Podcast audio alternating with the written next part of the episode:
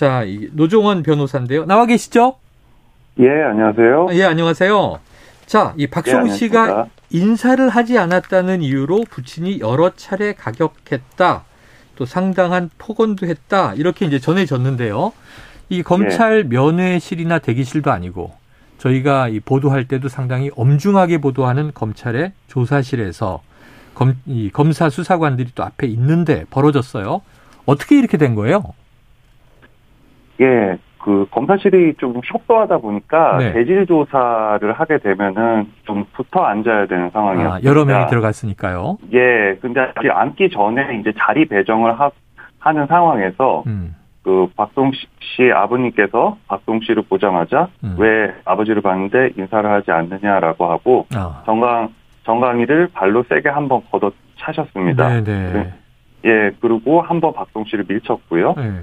그러니까 이제 사람들이 갑자기 우발적으로 일어난 상황이어서 급하게 말렸습니다. 네네. 네. 그러니까 이제 박송 씨 아버지께서 박송 씨한테 뭐 배를 뭐 어떻게 하겠다. 아. 예, 이런 폭언을 하셨고 그 상황에서 이제 박송 씨는 뭐 정강이를 걷어차인 거에 뭐 물리적 어떤 어. 상처는 그렇게 크지 않았지만 네. 친아버지인 분께 음. 이런 좀 폭행과 어떤 입에 담을 수 없는 폭언을 들은 사실에 대해서 정신적으로 굉장히 큰 충격을 받으셨고 음. 그리고 어, 가족을 위해서 평생 헌신하, 헌신한 나에게 음. 어떻게 이런 행동과 말을 할 수 있냐고 네네. 오열하시다가 아. 어, 예 과호흡 증상이 발생해서 어, 좀 숨을 쉬기 어려운 상황이 발생해서 어. 어 119를 통해서 응급 구송을 하였습니다. 예, 지금 말씀하신 대로 물리적 상처보다 마음의 상처가 더 크지 않았을까?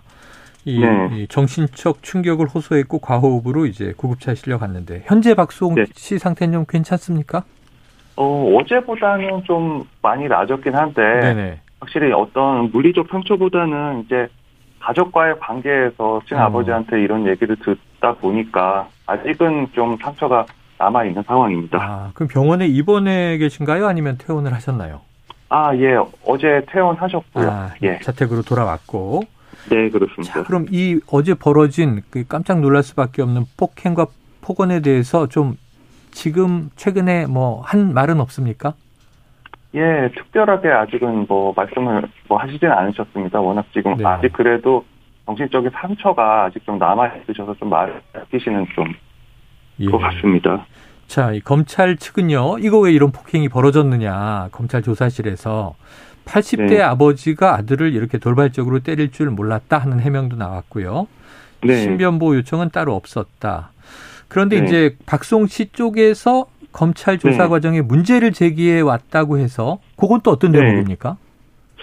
어, 이, 이거는 이제 박송 씨의 친한 지인분께서 네. 네, 뭐 SNS를 통해서 입장을 내신 건데 어. 예, 뭐 사실 저희가 공식적인 신변 보호 요청을 한 거는 아니고요. 네. 예. 또 박동 씨 친한 지인분께서 또 일반인이시고 박동 씨께서 이런 피해를 당했다는 사실에 어. 예, 좀 너무 화가 나서 어. 좀센 표현을 좀 하시지 아. 않으셨나 생각합니다. 예, 저희가 음. 뭐 원론적인 차원에서 서로 아버지께서 뭐 예전에 이제 뭐 망치 들고 집에 찾아오신 일도 있고 네. 좀 폭력 성향이 있으시니까 어. 좀 좀 안전하게 조사를 받을 수 있도록 조금 유의를 해주십시오라는 원론적 차원의 얘기를 한 적은 있는데 네네. 뭐 정식적인 신변 보호 요청을 했는데 그거를 네. 뭐 거부하거나 그런 상황은 없었고요. 네. 예 그리고 음. 검찰 조사 과정에서 담당 검사의 교체는 사실은 뭐 어떤 의도가 있었다라기보다는 검찰 정기 인사에 따른 그 변경이어서 네. 예. 예, 이 부분과 관련해서도 약간은 뭐 저희도 뭐 한 검사한테 뭐 사건을 처음부터 끝까지 좀 조사를 받았으면 음. 뭐 좋겠다라는 생각은 하지만 뭐 이 부분은 정기 인사의 이동이기 네. 때문에 뭐그 부분은 불가피한 사정이 있었다라고 생각하고 네 알겠습니다. 그 대지 조사 부분은 뭐 박성 씨께서 뭐 이제 가족들을 만나고 좀좀 험악한 분위기가 있을 수도 있다는 것에 대해서 좀 음. 많이 스트레스를 받으시고 걱정을 많이 한 건 사실이시긴 한데 네. 뭐 검찰에서 사실 뭐 대질 조사를 뭐 강권하거나 그러지는 전혀 않았습니다. 예, 네. 알겠습니다. 자, 이게 핵심적인 네. 내용이요. 청취자분들이 좀 잘 모르시는 예. 분 계실 것 같아서 정리해 드리면 박송 네. 씨가 오랜 세월 연예 활동을 해서 번 돈을 친형이 네. 관리를 하면서 지금 횡령했다라는 거예요. 예, 그런데 그렇습니다. 예, 그런데 이제 여기 보니까 이 형수도 피의자 신분으로 참석을 했다. 친형과 네, 공모했고 공범 관계다. 네. 그러니까 이제 박수홍 씨 형수가 가정부 주부임에도 불구하고 200억대 부동산을 소유했다. 이런 보도들이 나오는데 이게 네. 어느 정도까지가 좀 팩트입니까? 음, 그 보도와 관련해서 어 박수홍 씨 형수가 단독으로 200억대 부동산을 소유하고 있지는 않고 아, 네네. 예, 박수홍 씨의 형과 형수가 공동으로 아. 예 상당히 많은 재력을 보유하고 있습니다. 네네. 그런데 뭐 200억까지는 약간 좀 과장이 있는 것 같고 예, 예. 그래도 예. 뭐 상당한 수준의 뭐 정확하게 밝힐 수는 없겠지만 예, 예. 뭐 200억까지는 아니지만 그래도 상당한 수준의 재력을 보유하고 있는 걸로 파악되고 있습니다. 네, 자 200억대가 과장이라면 뭐 100억대든 수십억대든 네, 뭐, 큰 자산인데. 네, 그렇습니다. 근데 이게 네. 다 이제 박수홍 씨의 수입이었다는 거죠. 네, 그렇습니다. 자, 그런데 이제 어제 보니까 논란이요. 지금 이 친부, 부친이 네. 이거 내가 다 한 것이다. 횡령죄를 네. 좀 덮어쓰려고 하는 것 같다. 네. 자, 그럼 이 어떻게 대응하실 건가요? 예, 그 박성 씨 아버지께서 뭐 대질 조사 중에 어, 박성 씨의 개인 재산 관리는 본인이 전적으로 맡았고 음, 아버지가 다 했다.